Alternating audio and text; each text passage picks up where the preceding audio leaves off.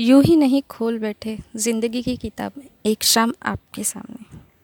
आप है ही उतने खास कि वो किताब आप ही के सामने खोलने का मन हो गया। शायद आपको हम पागल लगे, पर क्या ही करें? अभी हम है ही ऐसे, और आप बस हमारे। मेरे साथी